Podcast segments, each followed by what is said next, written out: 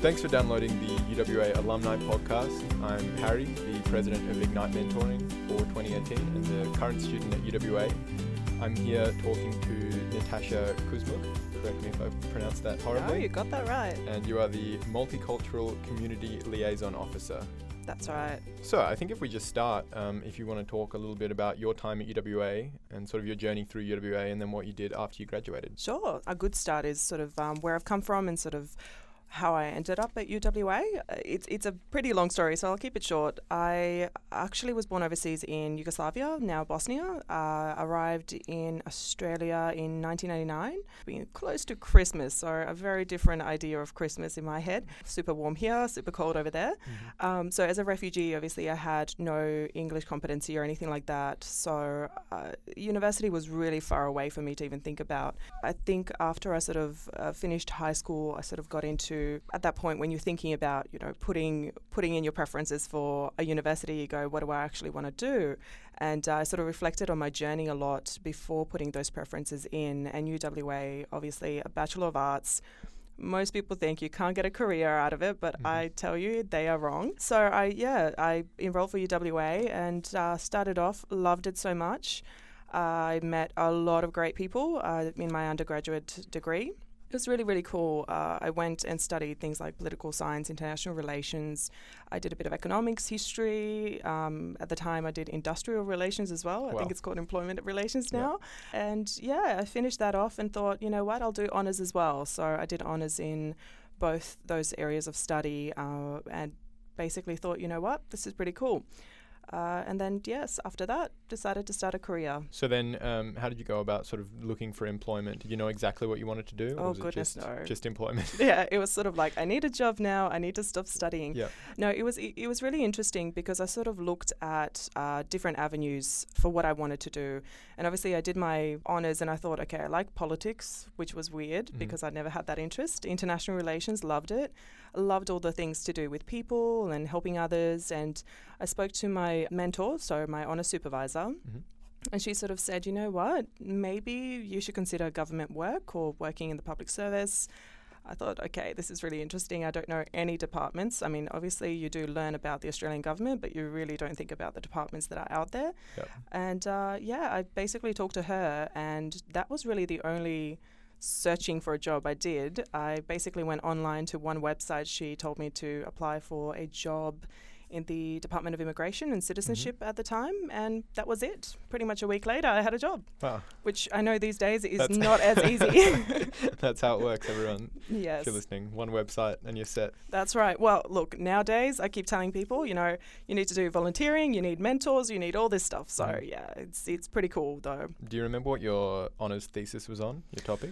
Oh, that's really testing my memory now. Uh, it would have actually been something to do with Bosnian refugees oh, okay, in Australia. Yep.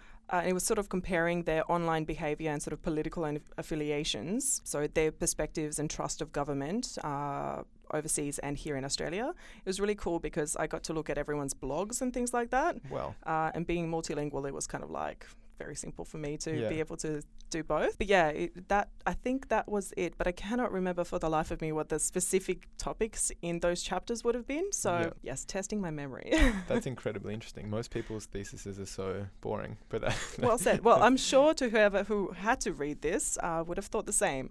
But I no, had a great time doing it. that sounds like a good topic. So maybe can can you speak to that a bit more? Since obviously you chose to do your honours on what I imagine was quite a personal topic there. So can you speak a bit more to sort of why you came to Australia, if you're comfortable with speaking about sure, it. Sure, um, of course. Sort of your, your journey through Bosnia. Sure. So it, it was really interesting. I had not even thought about talking about the issues that I experienced or, or my journey uh, to Australia at all or, or before Australia mm-hmm. until my honours thesis, where my supervisor actually asked, Why would you choose this topic? And we had a really, really deep and meaningful conversation, which I'll share a little bit about this with you. So yep. it was sort of talking about things like so you came to Australia as a refugee. What does that actually mean? So for me, it's been sort of uh, when people ask this question, it's going through. You know, I went through two different wars. So I was born in Bosnia, and obviously lived through the conflict there, Mhm. so the breakup of Yugoslavia. Mhm. I was very young, so I don't really remember really horrible things and things like that. But uh, obviously, you know, you, you experience poverty and disadvantage and, uh, you know, having to live in a very uncertain environment where, you know, your ethnicity or religious affiliations kind of a bad thing. Mhm. So after that, I did start primary school, which was really cool. But of course, you know, I, in that environment post war, it, it's impossible to get a job. So we Yeah. moved countries to Serbia, became refugees there. Mhm. And obviously in 1999 or 98, um, they had the bombings happen there, and we were in Belgrade, Serbia. Mhm. And so my family sort of decided, okay, enough is enough. Uh, but of course, before all of that, it's it's sort of having to go through another war, having to go through all the all the traumatic experiences you do. Uh, so it, it also has a lot of a, impact on sort of your family life and your education and your sort of personal beliefs and identity.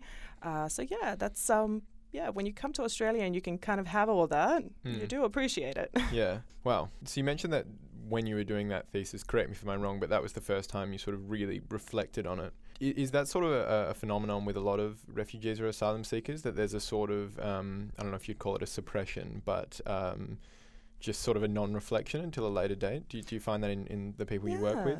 That's right. So in my day job, um, obviously for the last three, four years, I've been working very closely with uh, refugee and humanitarian, I suppose, entrants and, and of course communities and, and community groups that come from multicultural um, community sort of backgrounds. I would say a lot of the time the term refugee is really not something that they associate themselves with Yeah. but you do see a lot of people sort of thinking more like, okay, we need a job, we need employment, um, so let's leave that sort of reflection aside. And so a lot of those traumatic experiences and sort of self awareness and confidence that you and me would now experience freely Mhm. comes, I think, a few years after you sort of settle down and, you know, if you've got a family, your kids are in school, you start a Yeah. job, learn some English and realize, wow, the world the world actually knows who I am and what I've been through. I think Yeah. I need to share it. So thankfully there is a lot of supports out there. Uh, so people do sort of feel a bit more comfortable these days to share these things. Yeah. Mhm. So you mentioned in your in your alumni profile that one of your sort of motivators for doing what you do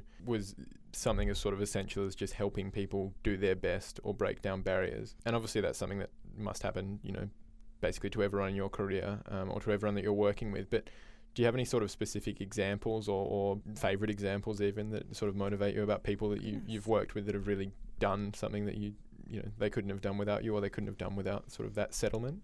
Yeah, look, there's pretty much daily, and this is Mm. probably why I keep going with the job that Yeah. I'm going and obviously working with the people that I do. It was, I think, recently that someone actually said, you know, you inspired me. Mm-hmm. And um, what inspired them was really me sharing my story with them, completely in a personal capacity, not Mhm. in a professional capacity. But other days, you know, I have a lot of people from various countries, like, you know, South Sudan, that's obviously a big topical thing Mhm. now. Uh, you know, people from the Middle East, people from countries that basically their entire family's grown up in a refugee camp. They know nothing of the sort of normal life that we, we call normal. Yeah. Uh, and so a lot of them that come from, you know, uh, very poor education uh, sort of backgrounds and uh, very poor backgrounds generally. Some of them, you know, have entered the AFL world and they're Wow. becoming rising stars now. So I got to meet them and it's not something that I've done necessarily, but supported the work that's around that to actually get them to that stage.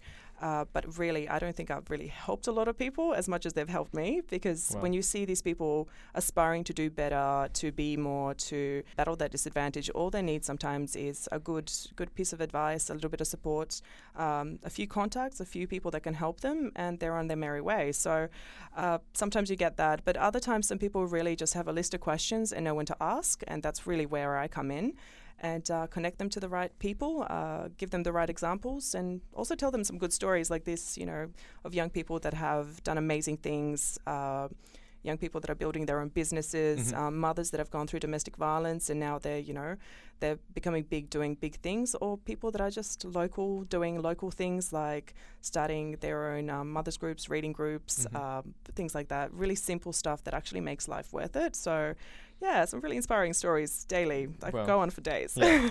So on that sort of mentor relationship, with you mentoring them and giving them that sort of minimal minimal advice and encouragement, can you speak a bit about sort of your mentors or, or who helped you? Oh, you mentioned your honour supervisor. um, yes, yes. So uh, my honour supervisor was Samina Yasmeen, and she's Mhm. to this day kind of like an adoptive family member.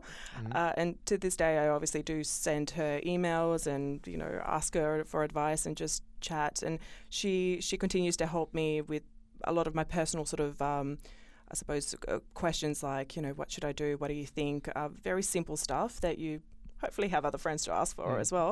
Uh, but also uh, people like our Vice Chancellor, Dawn Freshwater. I Mhm. do pop in every so often, have a cup of tea, talk to her about just my career, my life, my Mhm. thoughts. Uh, you know, there's people like, I suppose the professors in this university are pretty amazing. Um, I still email people like Donella um, Caspersz and I, I sort of go, hey, should I do a PhD or should I do something or what do you think? Mhm. Uh, so I think mentors are really essential. But of course, I mean, you you look at um, uh, you look at any any successful person, and I think they really do need to be supported. Uh, no matter how amazing you are, you will always need to ask someone a question. And of course, you would obviously know a lot about that because, of course, your program and what you do, which I think you you definitely would uh, have a lot more inspiring stories than me today. Because um, I don't know about that. oh well, you could tell me a little bit about it. Well, I guess I'm, I'm actually interested in, in just sort of talking about it, and you've spoken to it a bit, but sort of because it's something that we often ask ourselves, what what makes a good mentor, or or Mm. maybe more importantly, what doesn't make a good mentor, or